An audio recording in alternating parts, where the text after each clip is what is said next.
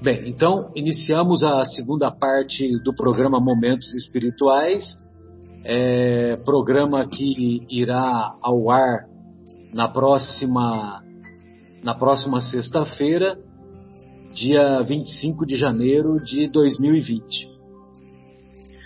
Hoje estudaremos agora na segunda parte a continuidade da obra Paulo e Estevão e iniciaremos o capítulo 9 capítulo intitulado Abigail Cristã. Vocês sabem que quando eu li a, o Paulo e Estevão a primeira vez, eu, eu vi, né, dei uma olhadinha assim nos títulos dos capítulos, né, e falei, caramba, né, que raio de Abigail cristã é essa, né? Que eu não sabia da história, né? Que importância que tem, né? Abigail cristã, né? Pensava comigo mesmo, né? Bela roba, né? Como dizem os italianos, né, Bruno? Bela roba, né? E, e hoje, né? Meu Deus, né? Que grandeza espiritual dessa dessa personalidade inigualável, né? Que, que nós vamos ver a postura dela ao longo do capítulo. E, e logo no comecinho do capítulo, lá no, no, segundo parágrafo, mais ou menos na metade do segundo parágrafo, que o Saulo começou a, a empreender aquela perseguição, aquela devassa, bater de porta em porta, prender o Huguinho, o Zezinho, o Luizinho, prender todo mundo, né? Aquela coisa toda. E não queria saber se, se as crianças suplicavam, se as crianças estavam tristes, se as crianças imploravam para que o Saulo não levasse os pais de família e, e, as mulheres também, né, as esposas fazendo, fazendo a mesma intervenção. E, e aí então o Emmanuel, lá na metade desse, desse segundo parágrafo, ele diz assim: iniciou-se um êxodo de grandes proporções, como Jerusalém de há muito não via de há muito não via. A cidade começou a despovoar-se de trabalhadores. Olha só, olha só o fruto da perseguição insana, né? Que o, no, um pouquinho no capítulo anterior, o nosso querido Emmanuel, ele diz que Saulo deixava-se fascinar por sugestões de fanatismo cruel então, quer dizer, ele estava obcecado pela ideia de resguardar o patrimônio farisaico e, e ele se entregava a, a, aos maiores desmandos, né? as maiores atitudes de, de tirania. Bem, eu separei esse, esse comentário, né? Iniciou-se um êxodo de grandes proporções para lembrar um detalhezinho é, para nossa reflexão. Que uh, vocês se lembram que num determinado momento Gamaliel, no capítulo anterior, é, ou nos capítulos anteriores, melhor dizendo, é, o Gamaliel diz para o Saulo: Saulo, se essa obra for uma obra de Deus, por mais que lutemos contra, ela vai se instalar. E é o que temos visto, né? Porque como os ensinamentos do mestre são ensinamentos de Deus, evidentemente que ela vai se instalando, sobretudo no coração de cada um de nós, pouco a pouco, conforme a nossa evolução. E também na sociedade de maneira geral, né? Que antes de Jesus, quem falava em perdão, quem falava em tolerância, quem falava em novas oportunidades, né? Tanto é que na música de Imagine, o nosso querido John Lennon, ele ele sonhava um mundo de fraternidade, um mundo de perdão. E, e, e num miudinho que eu escutei essa semana, é o nosso querido Aloysio Elias, ele disse que todo ano o assassino do, do, do John Lennon, ele, ele é, é colocado lá para o tribunal de Nova York a possibilidade da soltura dele. E essa possibilidade tem sido negada sistematicamente há cerca de, há cerca de 40 anos. Pois não, Afonso? Ah, tá. É, e, essa, e, essa, e essa possibilidade né, de é, dele ser solto tem sido negada há 40 anos. Só que antes da negação, o, os juízes levam para Yoko Ono essa possibilidade, né? E o, qual que é a postura da viúva, né? O que que ela acha? E ela, desde o primeiro, desde a primeira vez que foi levada essa possibilidade, ela diz que por ela não tem problema, que ele pode ser solto. Por ela não tem problema, ele pode ser solto. Aí um repórter uma vez perguntou para ela: "Mas por que que você acha que ele poderia ser solto, né, o assassino do John Lennon?" Aí ela disse que se eu não dissesse isso, eu estaria indo contra a obra do John Lennon, que na música sonhava com aquele mundo de fraternidade, aquele mundo de irmandade, aquele mundo de perdão, né? Muito bem. E aí é, eu me lembro também daquela de um outro comentário que nós fizemos assim em outros programas provavelmente em anos anteriores, que o, o nosso querido Alexandre o Grande, 200 anos antes de Jesus, apesar dele ter vivido 30 anos, ele, aonde ele passava, ele devastava, ele devastava as cidades, queimava, pilhava, os soldados estupravam as mulheres, enfim, era, era aquela carnificina. E dessa maneira ele conquistou grandes extensões territoriais e fez o Império Macedônico tornar, tornar-se uma potência na época. Só que ao mesmo tempo que, que ele levou a guerra, que ele levou a desdita, que ele levou o sofrimento, ele, tem, ele também levou a língua grega, a cultura grega, a arte grega para todos esses locais. E isso foi importante, porque depois o evangelho de Jesus, ele vai ser disseminado principalmente em grego nessas mesmas localidades, né? Então, olha só como do mal extrai-se o bem. Do mal, os benfeitores espirituais sabem extrair aquilo que é útil para a sociedade. E é a mesma coisa que nós vamos observar nesse êxodo de grandes proporções que o próprio Saulo foi o causador. Esse êxodo de grandes proporções fez com que muitos israelitas saíssem, fugissem de Jerusalém e se instalassem nas mais variadas cidades, nas mais variadas aldeias, que mais tarde o próprio Saulo vai levar a pregação do Evangelho. E dessa maneira, o Evangelho vai, vai se ampliar e vai se disseminar.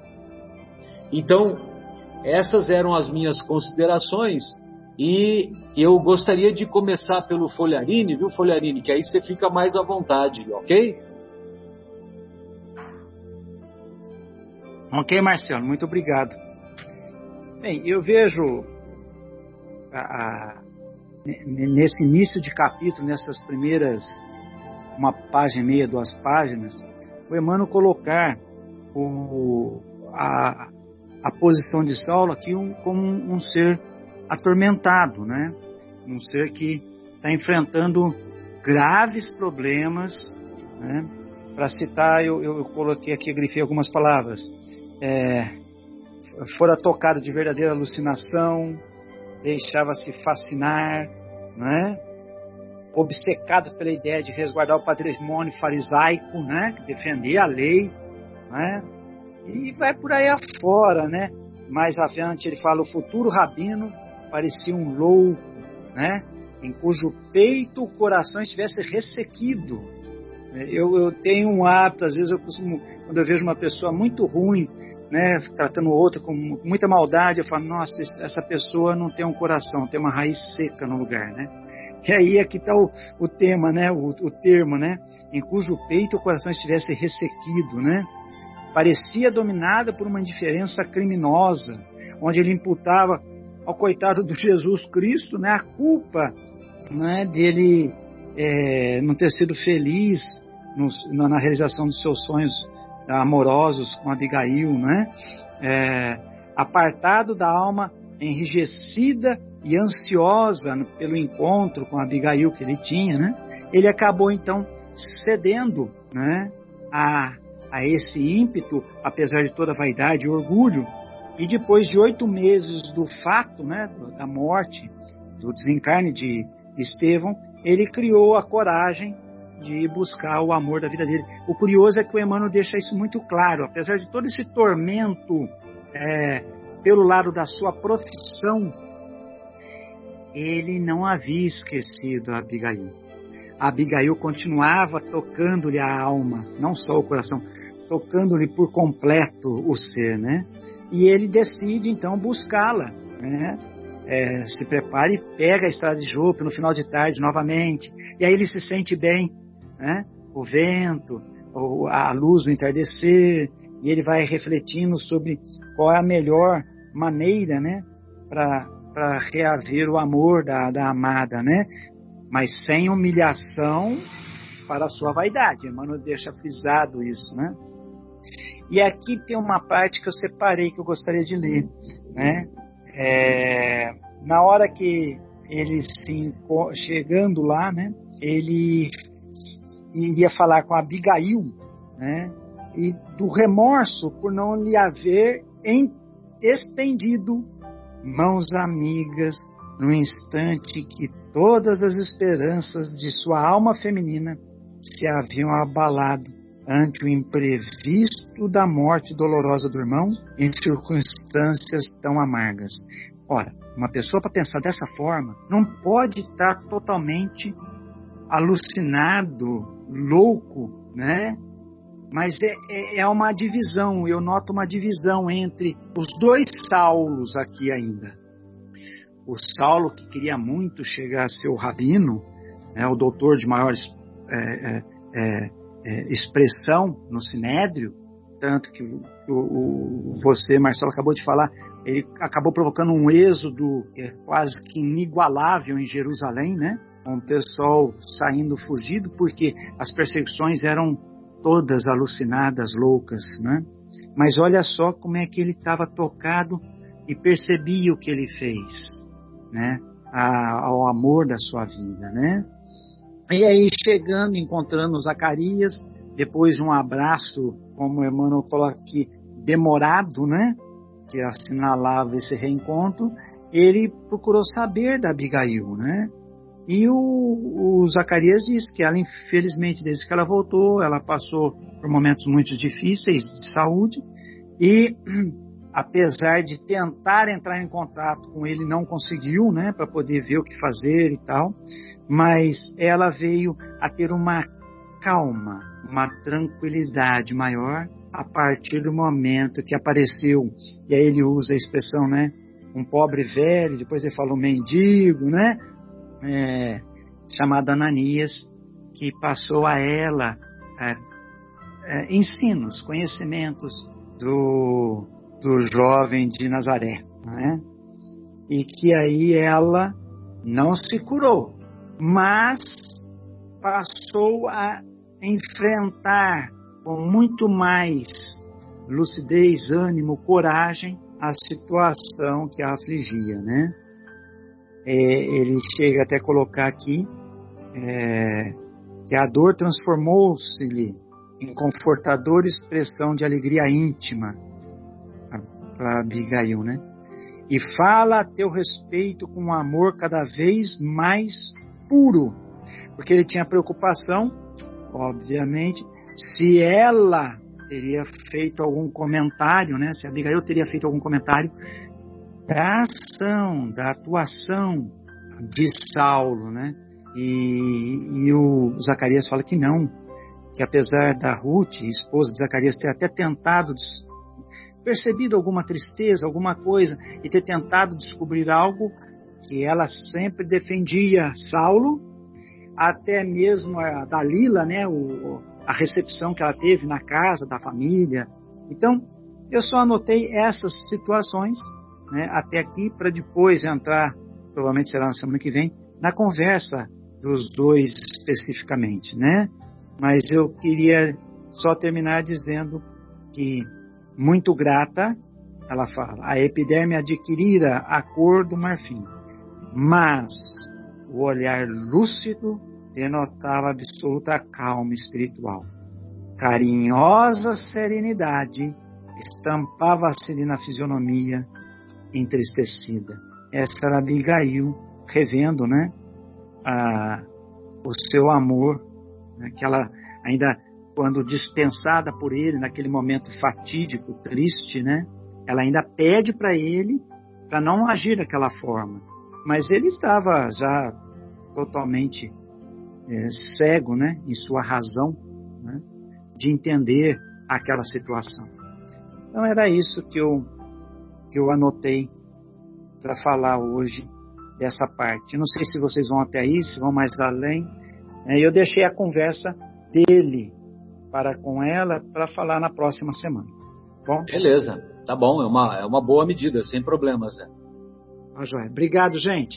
Maravilha. Um abraço obrigado. a todos, viu? Grande Vou abraço aí. Muito obrigado aí pela um Bom Natal para todos aí. Valeu, bom Natal para você também e para a família. Obrigado. Beleza. Oi, Adriana, gostaria de ouvi-la, querida. O que, que você separou aí para nós? Ah, eu, eu separei aqui, uh, seguindo ao, ao, que vocês já falaram, né? Logo quando o Gamaliel é substituído pelo Saulo, né? Realmente ele entra nesses quadros, né? Que o Emmanuel descreve: alucinação, fascinação, fanatismo cruel, uh, que a cidade ficou despovoada de trabalhadores, né? E você bem explicou aí, já tá vendo? É bom sempre a gente ouvir participar, que a gente sempre aprende mais, né? O que, que isso vai uh, ser lá na frente, né? E fala que, ao contrário, a igreja lá do caminho, apesar de todas essas perseguições devassas, né? Ela continuava assim, é, seduzindo as almas a alma, seduzindo a alma do, do povo para suas doces consolações, ou seja, trabalho inalterado. Aconteça o que acontecer, eles seguem firme e ao contrário, né? Realmente, é, a, tudo aquilo que aconteceu é, teve um efeito inverso, né? Daquilo que o, que o Saulo imaginou que fosse acontecer. Talvez por isso até que ele continuava cada vez mais com mais força, né, com mais raiva, né, então parecia louco, dominado pela indiferença. E na parte que, que o Emmanuel fala que ele culpava e odiava Cristo, tem um complemento aí, né, que, que ele não conseguira entender. Né? Então, ele ainda não conseguira entender, mas lá na frente a gente vai ver que isso, graças a Deus, muda, né? Dá uma esperança pra gente. O coração e... dele estava sendo assaltado, né? Exatamente. E fala aqui, né, que ele foi, é, o coração dele estava envenenado por sentimentos estranhos. Então, lembra da semana passada que a gente falou, né? Realmente, quando a gente não perdoa, quando a gente sente raiva, quando a gente vai guardando tudo isso, né? Todos esses sentimentos ruins, o nosso coração é que é, é envenenado, né? O primeiro a se prejudicar somos nós mesmos, né? E aí fala ali que ele é, cavavam abismos profundos e que nenhuma mulher ia substituir aquela mulher no seu coração. Então ele não ia esquecer ela, não ia ter outra. Ou era ela ou era ela, né? E ele recordava com. Ele, aí diz assim: recordava a invejável paz de consciência as palavras de amor e perdão que ele jamais esqueceria naquela prece que Abigail tinha feito para o Gesiel. Então as, as marcas né, que a vida vai deixando, mesmo que a gente lute, não queira naquele momento compreender ou não possa compreender, a marca ficou ali, né? Então mais uma sementinha ali para ele, né? Então fala que cada vez mais as suas necessidades especiais, espirituais se multiplicavam no espírito sedento de consolação. E aí, um oito meses depois, ele resolve tomar coragem e, e retornar nos caminhos de Jope para uh, ah, rever né, a, a, amada, né? e tentar reverter aquele quadro. Lógico que sem causar nenhuma humilhação para ele, né? Para a vaidade. Então, é, tá, tá, ele está tá em cima do muro, né? Ele quer, mas ele não quer dar o braço a torcer que, que realmente é, ele está despedaçado, né? Aquilo ali acabou com ele e que está tá destruindo ele por dentro, né? E aí fala do remorso, né? Ou seja, ele tinha essa consciência, já estava ali pesando, né? Lembra da, da, da prece, fala do, ia falar para ela das insônias e do, da desesperação, né? Que ela era o, ela era o cérebro do coração dele, né? Então, realmente ele estava no caminho. É o contrário, obrigada. Ele tá, é que é tão emocionante isso aqui que você até se perde. Então, é, ele, ele realmente estava é, querendo muito que aquilo ali tivesse um novo começo, né? E aí, quando ele fala uh, com Zacarias, uh, ah, para não repetir já o que o, o, Folharini. O Zé, isso, o que o Folharini falou, é, o Zacarias narra para ele também um pouquinho, fala que na mesma, é, na mesma hora né, em que eles ela e o Saulo antigamente iam até os pessegueiros, né? Ela continuava indo, então ela também não tinha esquecido ele, né? E realmente ela ficou muito doente. Depois de mais ou menos um mês, aliás, depois de quatro meses que ela retornou para lá, ela tinha adoecido dos pulmões e ficou é, mais de um mês entre a vida e a morte. E aí realmente ele vê que a situação era muito grave, né? E eles começam a conversar e falam sobre o Ananias, né, que passou ali todas as tardes e deu também alguns pergaminhos para ela e que ela encontrou ali profundas consolações para os seus desgostos profundos. Então, ali na, na, naqueles pergaminhos, naquele ensinamento que ela recebia, ela conseguiu a confortadora expressão de alegria íntima e por isso que ela, ele, o Emmanuel fala, né, energia de uma vida nova. Apesar da doença estar tá ali, dela estar tá definhando e a cada dia mais uh, ficando mais uh, doente, a paz de espírito, o conforto, a consolação, a energia de uma vida nova estavam dentro dela. Por isso esse olhar calmo e essa Abigail que a gente vai ver um pouquinho mais para frente aí que que realmente ela e o Estevão eram pessoas, eram almas, né? Eram, não são, né? Almas muito, muito especiais, que ensinam pra gente essa superação de coisas que a gente falou na primeira parte do programa, que é realmente o amor puro, né? O amor, aquilo que o amor realmente é, né? Era isso força do amor, né? Impressionante, né, Adriana? E o que chama atenção também é que ele coloca assim, né? Sentia-se reviver, né? É. Quando, quando, quando a gente ama, realmente a gente se sente revivendo.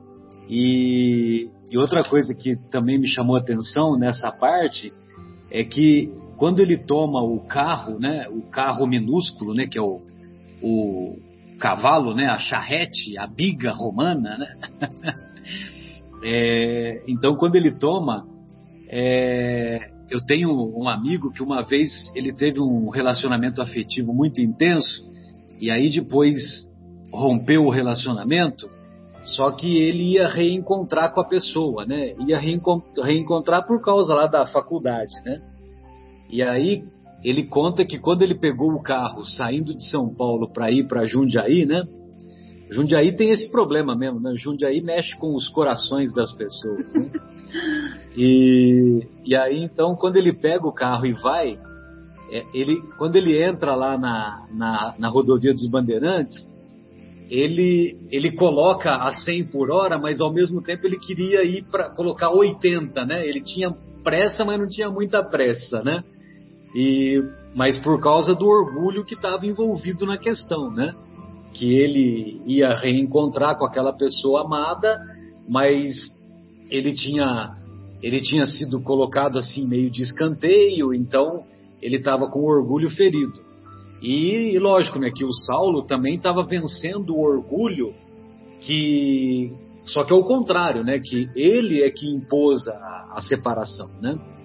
E só que quando ele não mais conseguiu é, trabalhar aquele sentimento, aquele sentimento enorme que ele nutria pela pela Abigail, ele pegou pegou a biga, a biga em direção à estrada de Jope, né? É. E aí, Bruno, você que é de Jundiaí e que arrebenta corações alheios, você pode contar para nós aí sobre o amor, Paulo, Abigail, Saulo, Abigail?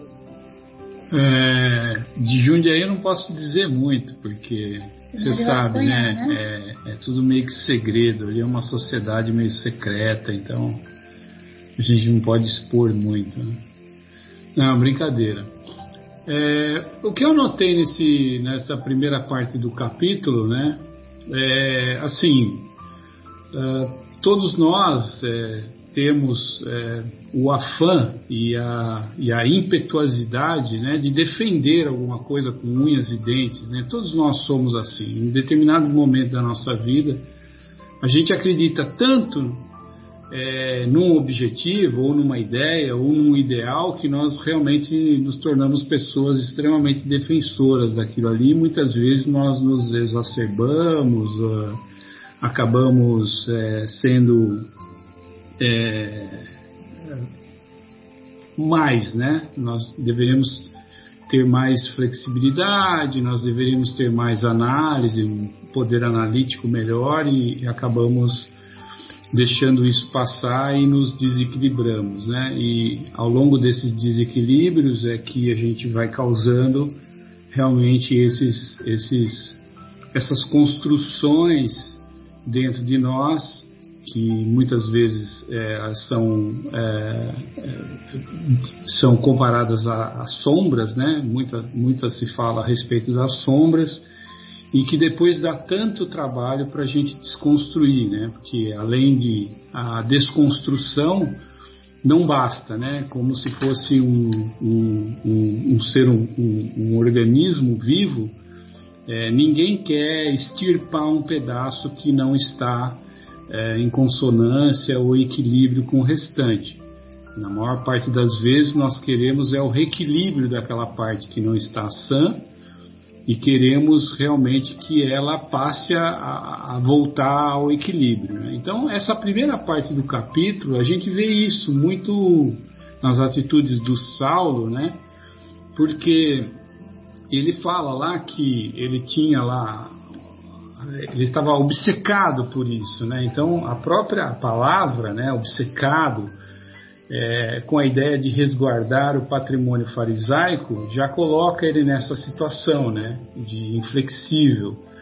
E ele diz aqui, né, que o moço, o moço tarcense entregava-se aos maiores desmandos e tiranias. Então, quer dizer, a, toda, toda a, a, filosofia farisaica, né, era voltada para as leis de Moisés, para as leis é, logicamente do amor também, do amor a Deus, de Deus, da criação, da religião, daquilo que nos indica um caminho melhor, né? Mas veja que essa, esse, esse, esse espírito obcecado, né?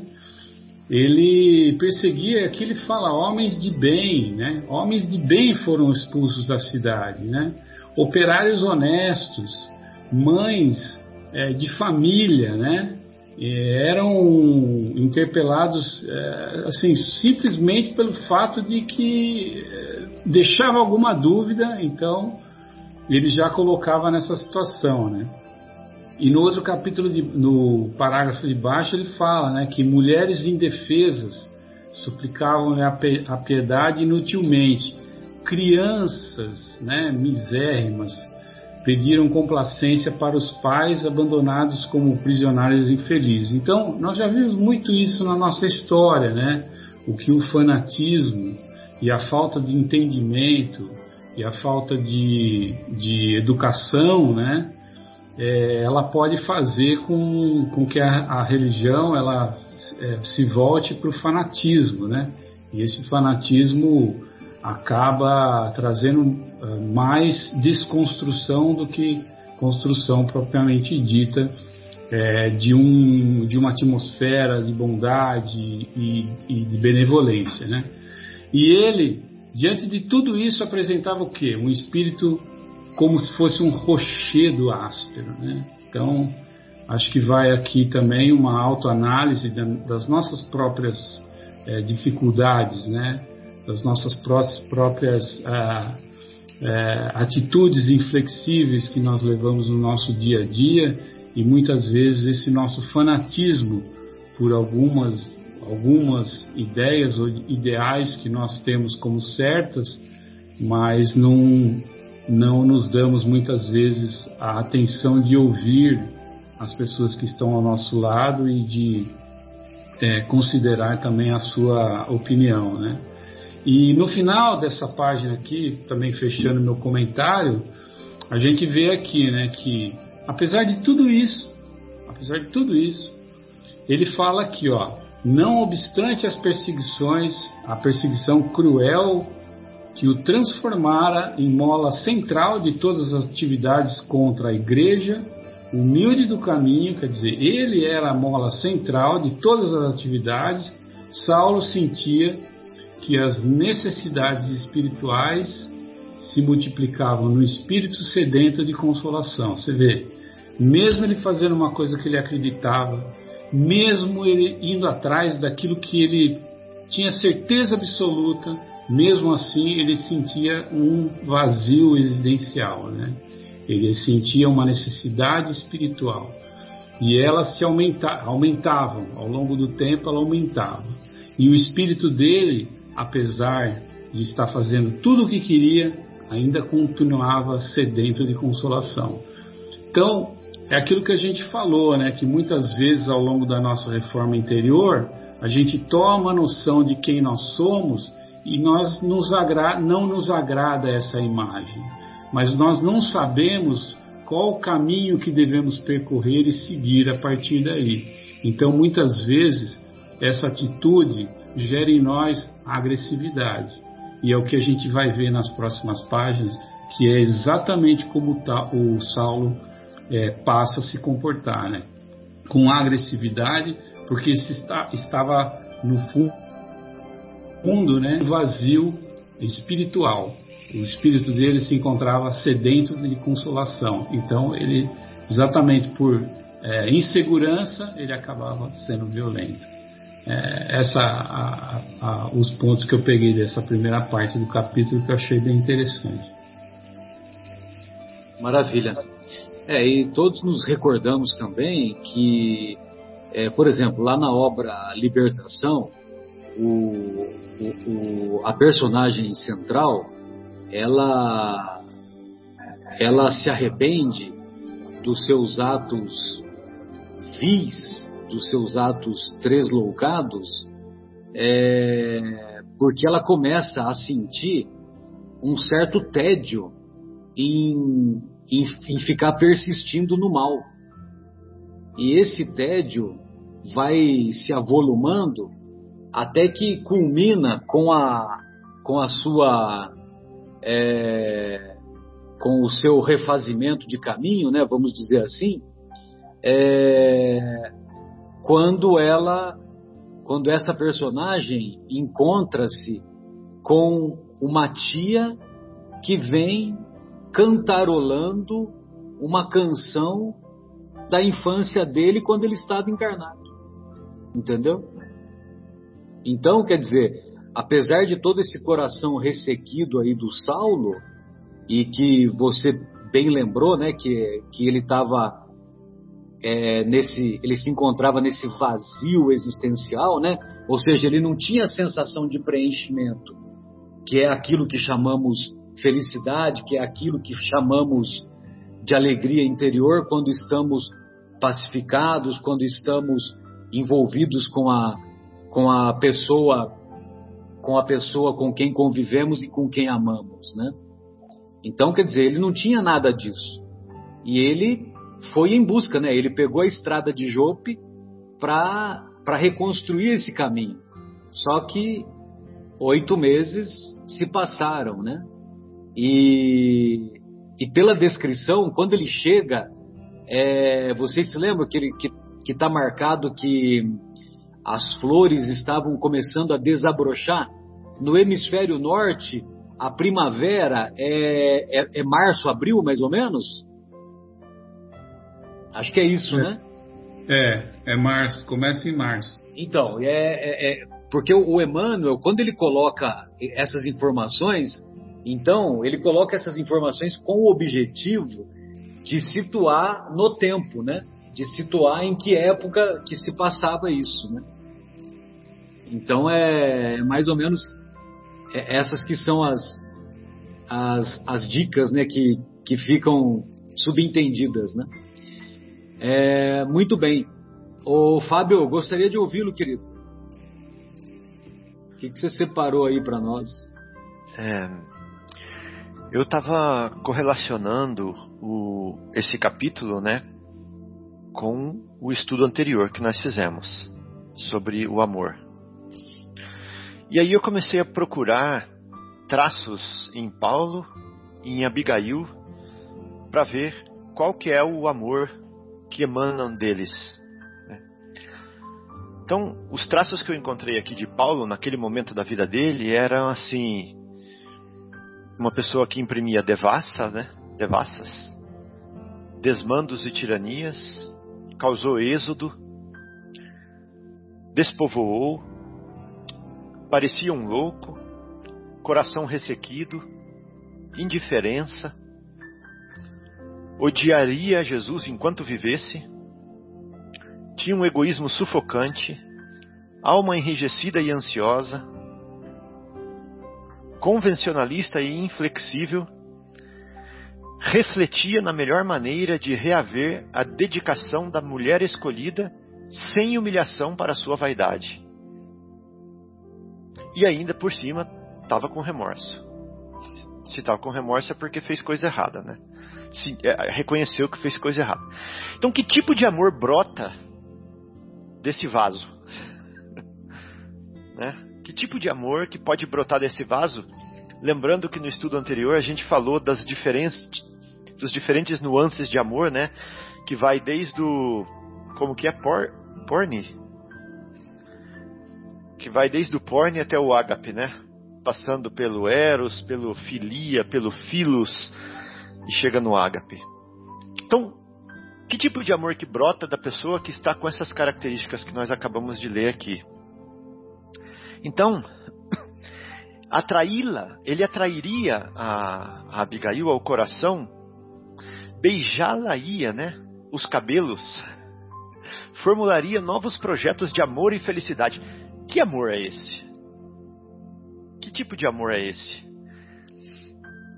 Só pode ser aquele amor egoísta, né? Só pode ser aquele amor é, que de querer para si alguma coisa que lhe satisfaz, né? Que nesse caso eu acho que nem chega no Filos ainda. Bom, aí, mas Abigail, né? Ele chega lá na casa de, de, onde Abigail estava morando. Agora vamos ver o outro perfil dela, o amor dela, para comparar. Ele fala assim, Abigail, ele fala assim pro Zacarias, sabendo que ele estava com remorso nesse momento, né? E que ele sabia tudo de errado que ele tinha feito a ela. Aí ele fala assim: ela fez alguma queixa a meu respeito? Né? Mas ele perguntou aflito já. Porque com certeza o Zacarias ia estar sabendo de tudo que ele fez. Né? Aí, a hora que eu li isso, é, desceu uma lagriminha aqui. Porque a resposta foi assim, ó de modo algum. Ela explicou a necessidade da tua ausência. e disse estar ciente dos teus muitos afazeres e encargos políticos. Ela referiu-se com gratidão ao acolhimento que dispensaram teus parentes. E Ruth veio falar para ela: Não, mas Saulo foi é, ingrato, né? Ela falou assim: Não, ela te defendeu. Ela foi a primeira a te defender. Com nobreza espiritual. Pronto. Que tipo de amor sai desse vaso? né? Que tipo de amor sai desse vaso? Olha só, ela não reclamou do Saulo para Ruth, que era mãe dela, mãe adotiva, mas era mãe, como se fosse, né? Não reclamou. Gente, não dá para não dá para entender, né? Ela não reclamou, ela defendeu e falou assim: "Olha, ele está muito ocupado" completamente fora dos interesses dela, o amor que ela tinha por ele. Completamente fora do personalismo, do ego dela. Né? E quando você fala vaso, você não está falando vaso à toa, né? Não, não. É, com certeza. Naquele contexto de que Saulo ia ser o vaso escolhido, né? Bom, e aí ele fala assim, ó, e fala ao teu respeito com um amor cada vez mais puro. Um amor cada vez mais puro. Né? Então é aquilo, o amor ele, ele começa, ele começa, é, ele começa a rudimentar, né? E ele se aprimora, ele se aprimora. E o mais bonito é o seguinte: ela começou a aprimorar isso depois que ela conheceu o carpinteiro. Né? A história de Zacarias, ela bebeu, Zacarias não, de Ananias, ela bebeu o que o Ananias trouxe para ela, né? Pegou o evangelho e não parava mais e se renovou completamente. E começou ainda mais a ver na situação que ela estava o bem é lindo isso, né? Você vê como que um ingrediente do evangelho que entrou na pessoa mudou o sabor que ela sentia das coisas. Ela estava comendo a mesma coisa, mas ela sentiu outro sabor. Interessante isso, né? Continuou comendo a mesma coisa, mas sentiu outro sabor. E mudou a atitude também. Então, é, o amor, para nós é, que temos o conhecimento que a doutrina espírita nos traz, nós podemos persegui-lo também. Né? Nós podemos é, decididamente é, incorporá-lo, decididamente buscá-lo, decididamente é, construí-lo em nós ativamente. Né? É bem verdade que é só Deus que vai conseguir é, mudar o nosso coração de fato, né? É, só, é, é a obra divina no nosso coração, mas nós podemos contribuir e facilitar e podemos é, facilitar o serviço dele, né? É, nós podemos abrir as portas, né? Ao invés de ficar parado no tempo, esperando a Abigail vir passar por nós e seguir, né? A gente pode já ir junto com ela logo já. né? Não precisar passar por, por isso, assim como o Emmanuel fez quando no papel de Publius Lentulus, né? Assim como o Carlos Clenagan fez quando com a Alcione e agora é, o Paulo fazendo ao lado da Abigail. Que para terminar, né? Ela fala, aqui fala assim, ó. Por mais rude e longa que seja a estação de sol ardente, a folha do deserto não poderá esquecer a chuva benéfica que lhe deu vida. Oh, que sabor, hein? Que ela, que ela percebe as coisas agora. tá comendo giló lá, mas não tem nada de amargo, tá docinho. Não me fales igualmente em perdão, Pois acaso poderá alguém perdoar-se a si mesmo? Aí aqui está a consagração. Aqui está a consagração do tipo de amor que ela era, que ela sentia. demorei para entender essa frase. Não me fales em perdão, pois acaso poderá alguém perdoar-se a si mesmo? O que o Paulo fez, o que alguém fez para ela, ela está considerando esse alguém como se fosse ela própria. Eu faço igual, meu amigo. né? Você e eu somos a mesma coisa. Perdoar você é perdoar a mim mesmo. Entendeu? Então aqui ela já está aplicando o Cristo, né? Amar ao próximo como a si mesmo. Acaso poderá alguém perdoar-se a si mesmo? Achei sensacional para coroar isso e mostrar que aqui ela já está. É, ela já vibrou junto com o Cristo aqui já, né? E nós, Saulo, agora vai coroar o amor dela, né? Pertencemos-nos um ao outro para a eternidade. Faça o que você quiser comigo, meu amigo. Venha no papel de mãe, de irmã, de tio, de carrasco. Pertencemos um ao outro para a eternidade. Achei maravilhoso. Está aí a diferença dos dois amores, né? E do, e, e do grau de elevação desse espírito que veio para resgatá-lo. Era isso, só esse o comentário. Por, por mais rude e longa que seja a estação de sol ardente, a folha do deserto não poderá esquecer a chuva benéfica que lhe deu vida. Nossa Senhora! É demais.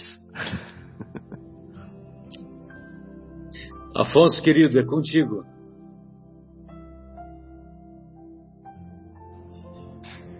Esse comentário realmente é de fazer a gente meditar, né?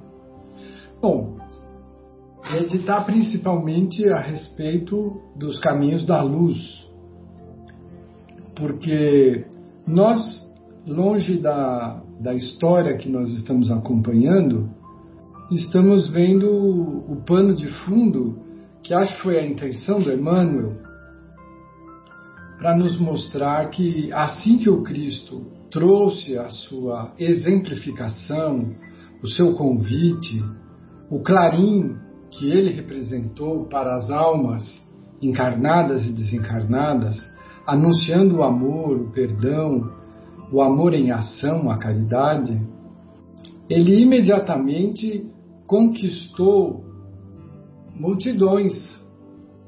Nós, pela segunda vez aqui nessa obra, o Emmanuel faz referência à, à grande quantidade de seguidores do Cristo, que se, no início do capítulo fica bem claro que a, a classe de trabalhadores pôs-se em Êxodo. Pela segunda vez, nós entendemos que os corações aflitos bebiam os ensinamentos do Mestre Jesus. E, e esse número era muito expressivo. Eu não sei vocês, mas às vezes eu tenho a sensação de que não foi bem assim, que o Cristo veio e não foi entendido apenas por um colegiado de doze apóstolos. Uh, mas o fato é que Emmanuel, que conviveu e foi testemunha desses momentos intensos, ele nos fala que a mensagem do Cristo incendiou os corações e os corações das multidões. Mas nós temos aqui três espíritos muito ligados uns aos outros. Abigail e Gesiel, que depois adota o nome de Estevão, eram espíritos que certamente não vinham cumprir é, programas reencarnatórios com base nos equívocos que cometeram. Eram espíritos que estavam numa condição muito elevada e que aceitaram é, dignamente o convite de vir plantar a semente da conduta com base no amor. Se nós pegarmos toda a história curta de vida dos dois, nós vamos ter dois momentos importantes. A, o massacre do velho pai e a punição de Gesiel e a atitude de Abigail incendiou os corações ali que estavam uh, envolvidos, inclusive o próprio mandante, que não conseguia tirar da sua própria consciência aquela situação. Então eles plantaram com dor e sacrifício sementes importantes. E depois, mais tarde, nós vamos ver a harmonia que existia entre Saulo e Abigail, a ponto do doutor da lei importante, orgulhoso, sentir falta. Ele que era tão rigoroso com relação às coisas do coração, que não se deixava seduzir pelos arrastamentos da carne, como seria muito comum para um jovem cheio de beleza, poder e disponibilidade. Mas ele se manteve sempre à, à margem dos arrastamentos da carne, do convite das seduções. Mas com Abigail, ele não tem nenhuma chance, porque ela falava muito de perto a sua alma.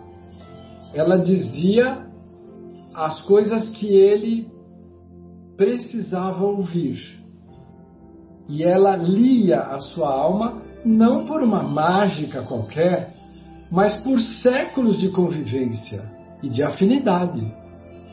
Mesmo estando numa condição superior, em termos de evolução, o que fica muito claro nessa constatação, dada a elegância de conduta da Abigail nesta situação. O massacre do irmão, num momento desprevenido em que ela vai testemunhar uma grande um grande feito do, do noivo e ela encontra essa situação. Mas ali mesmo ela já começa numa atitude de não recriminação, ela é desprezada naquele momento de intensa dor e ela sente a falta do, do abraço ou do braço amigo do noivo naquele momento de dor e ele por orgulho a repudia e fica esses meses todos afastado. Mas ele se afasta por orgulho. Então nós vamos ver, quando a gente se afasta de ter aconselhamentos da consciência, você começa a assumir condutas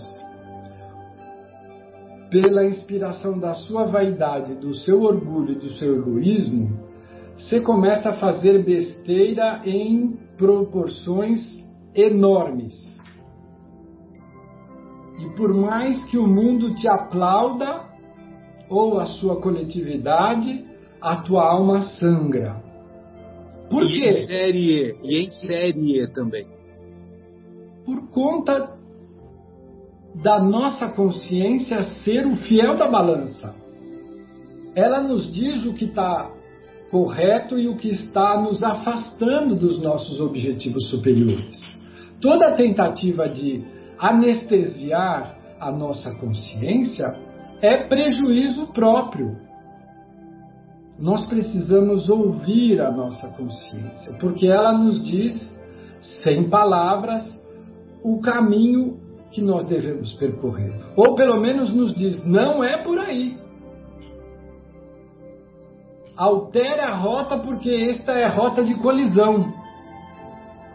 E aí nós começamos a ficar desconfortáveis e não sabemos porquê, mas sabemos que temos que parar. É a nossa consciência nos dizendo. É aquilo que não pertence à memória da carne, desta carne que tem poucos anos, mas que nos fala da nossa extensa bagagem constituída ao longo dos milênios então aqui nós temos essa situação. Por que que Saulo se reaproxima de Abigail? Retoma a estradinha de Jope, de saudosa memória, dos perfumes de rosa, porque ele sabe que ela ouve a sua alma, que ela faz parte do seu roteiro de libertação desta encarnação, onde ele como nos lembrou o nosso querido Fábio, é o vaso escolhido. Não foi acaso nem loteria, mas é programação. Ele se deixou seduzir pelas ilusões do mundo, do orgulho, da vaidade, substituindo Gamaliel, um alto cargo na comunidade. Mas nada disso tinha peso de importância para a sua alma. Ele tinha sede de equilíbrio. Ele foi buscar Abigail, fez até um plano. Eu vou confortá-la, consolá-la, procurando omitir tudo que diz respeito ao meu equívoco, à minha derrapada. Essa parte eu não vou falar. Veja, a pessoa tão cerebral que ele faz uma lista para ele ticando ali como se fosse um, o Bruno sua, no seu trabalho rotineiro, que tem que fazer uma checagem enorme de tudo para que tenha segurança. Ele não tem a espontaneidade porque ele enfia elementos alienígenas ao nosso equilíbrio, o orgulho e a vaidade. E chega à casa de Zacarias e Ruth cheio de dedos, né? Ele não sabia como ele ia ser recebido, ele não sabia o que Abigail tinha contado. Mais uma vez, a elegância do espírito de Abigail, que não saiu comentando ou entregando o, o, a derrapagem de Saulo. E a ação da luz, né, gente? Essa tragédia pela segunda vez na vida de Abigail, vamos combinar? Ela já tinha perdido o irmão e o pai. Ela reencontra o irmão depois de muita expectativa, já no momento final, massacrado pelas pedradas. E perde o noivo, que era a expectativa de um, uma parceria amiga na sua vida. Embora ela tivesse corações dedicados em Ruth e Zacarias. Mas eram as coisas do afeto. A família que ela e e Saulo também queriam constituir, e que já tive a oportunidade de dizer, essa família se constituiu de forma espiritual. Mas veja o plano espiritual. Ele envia o nosso amigo. É...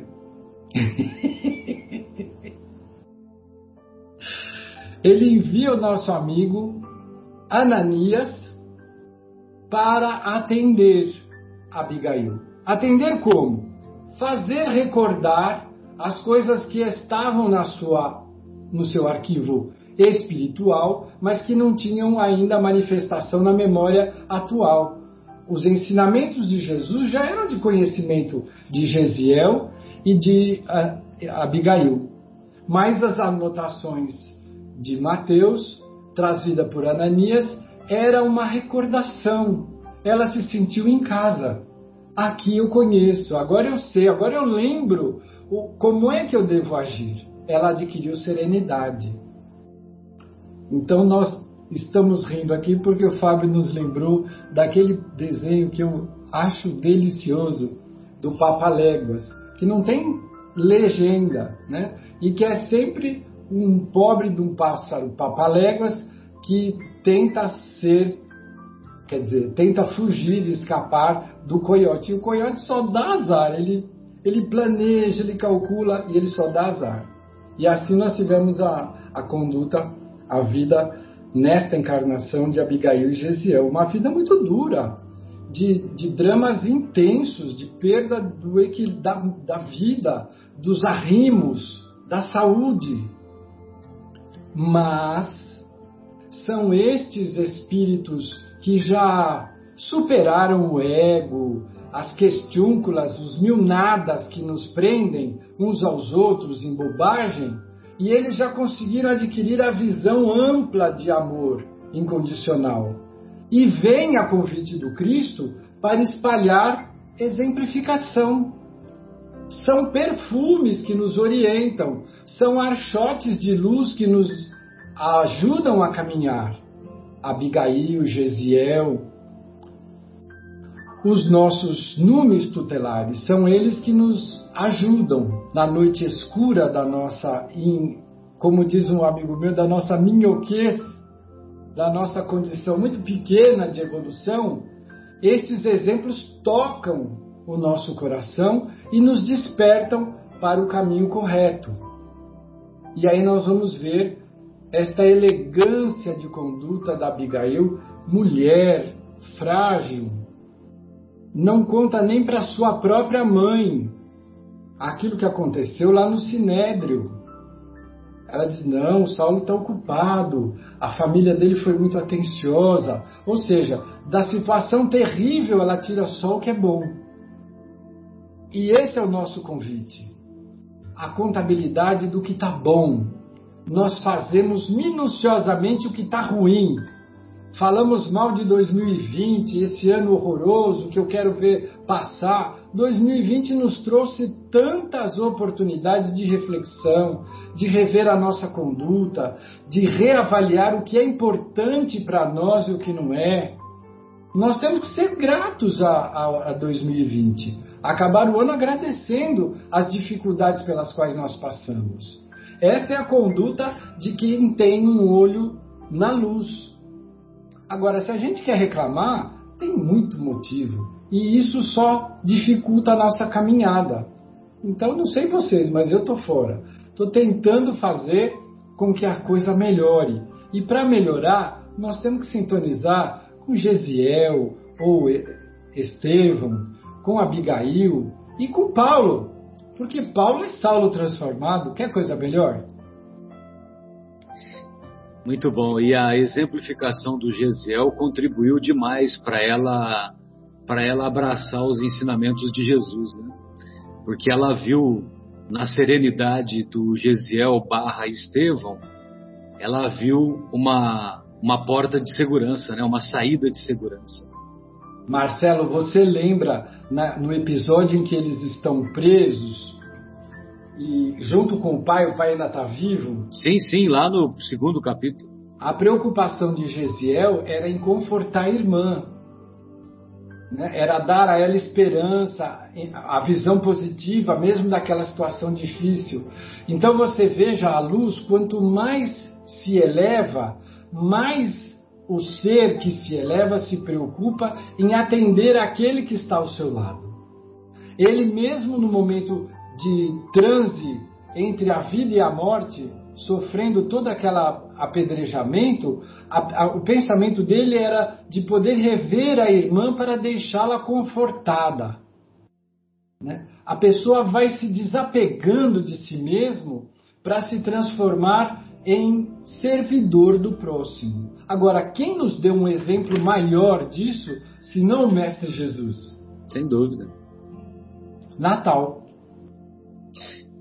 Oi, Marcos, gostaria de ouvi-lo, querido. Se você separou alguma coisinha aí, fica à vontade. Ah, alguma coisinha é fazer... é dizer, né? Alguma observação. Sim. Eu gostaria de fazer as observações, sim, maravilhosas, as, as, as, as reflexões dos, dos amigos, né? Estou aqui ouvindo e, nossa, maravilhoso. E, e nós estamos falando de amor, né? Nesse capítulo, basicamente, amar o próximo como a si mesmo. E, e nada melhor do que esse capítulo também para falarmos de amor, né? Do amor de Abigail, né? E do amor de, de, de Gesiel, Estevão, né? Também. E eu me recordo de um livro que eu li, né? Que é, até peguei daqui, Exilados por Amor, que é um livro do espírito Lúcio, foi psicografado por Sandra Carneiro, que conta a história de dois espíritos que viviam é, em capela, né, o Ernesto e, ah, e a, a é, Elvira, Elvira e Ernesto. A Elvira estava num patamar acima do Ernesto em termos de evoluções, né, de evolução espiritual. O Ernesto, mesmo em capela, foi banido, digamos assim, né, foi exilado mandado para a Terra, que era um planeta de provas de, de expiação. E o que fez Elvira, né, que era ligada, era, um, era o amor espiritual de Ernesto, né? ela não precisava ter vindo, ela veio, ela quis acompanhar o Ernesto na jornada dele no planeta Terra. Durante diversas reencarnações, ela nasceu junto com Ernesto na mesma época como esposa, como irmã, como mãe, como amiga. Várias vezes ela viu, ela como espírito viu Ernesto casando com outra, enfim, mas não deixou o Ernesto. Né? Isto é o amor. Este é amor que não, não tem um compromisso com a carne, com, enfim, né? com as paixões. É o amor puro, né? aquele amor que você se doa. Né? E isso também acontece nesta história, belíssima história de Paulo Estevão, o que seria de Paulo ou Saulo sem Estevão e Abigail. Abigail foi importante. Né? Essa história não, não completaria se ela não tivesse nessa história. E a mesma forma, Estevão. Os dois, por amor, vieram aqui para resgatar Paulo. Os dois. Né? Os dois. É, então, eles acho que se doaram né, para esta. Nada é por acaso. Eles vieram para é, colocar Paulo no caminho. Saulo, né? E depois Paulo no caminho. E achei linda algumas passagens aqui, até como o, o Fábio é, citou, né? Que ele, ele chega e fala, pô, mas ela, ela não está falando mal de mim, né? Mais ou menos assim. Porque imagina a situação de você ver o seu futuro esposo, né, ou a sua futura esposa, digamos assim, mas na situação dela, o futuro esposo executando uma pessoa que, é claro, ela não sabe, quando ela viu era o irmão, né? Ou seja, a cena mais triste para ela, né? É, de ver o irmão agonizando, morrendo, o irmão perdoando o, o, o noivo dela, enfim, e depois de tudo isso, o noivo ainda é, a manda embora, né? Ou seja, não, não quer mais vê-la. Ou seja, é uma das maiores tristezas. Qualquer ser humano é, em condições desse planeta nunca mais queria, iria querer ver a cara dessa pessoa, né? Digamos assim, depois de tudo que ele fez, né? e iria falar mal dele, ou ia ter um rancor no coração a tal ponto de, sei lá, eu levar para sempre esse rancor. Né? Mas não, ela chega, não fala nada, não fala mal dele, e, pelo contrário, né? ela começa a ver um, um a, a falar dele com um amor maior, uma forma de amor maior, né? Ou seja, isso também aconteceu depois que ela é, leu os manuscritos de Levi. Ou seja, como é consolador esse manuscrito, né? Como é transformador esse manuscrito, quem o tem em suas mãos. Que, o que, os que leem profundamente, de certa forma, de certa forma é, profundamente, eu digo mesmo, né? se transforma. E ela leu vivia chorando, aquilo para ela foi um consolo. Né? Ela parou de chorar né? e começou é, a viver aquilo. Né? E, e, e falava do Saulo com uma outra forma, com muito mais amor, com muito mais ternura, talvez até um outro tipo de amor, né? um amor mais ágape ainda. Então foi essas, essas as, uh, o que eu separei, né? É, então, é, ah, aqui eu fiz uma anotação aqui também de um, é, de, um de, uma, ah, cadê? Está aqui, está aqui. É, o fato é que não havíamos mais chorar, né? Embora se ele não apagasse o semblante abatido, a dolorosa expressão de amargura e melancolia, sua con conversação daí por diante parece haver adquirido inspirações diferentes depois dela, dela ler os manuscritos de Levi. Então, era isso que eu gostaria só de, de colocar para vocês, fazer um paralelo da história de Elvira e Ernesto, que é, é, uma, é uma história de amor também, amor ágape. E eu acho que é isso que acontece também, ou que aconteceu nessa história. E esse Ernesto não é aquele do samba do Brasil. Não. Muito bem, mas bem lembrado aí. A Sônia tinha me contado essa história e realmente ela é muito tocante. É tocante, é linda.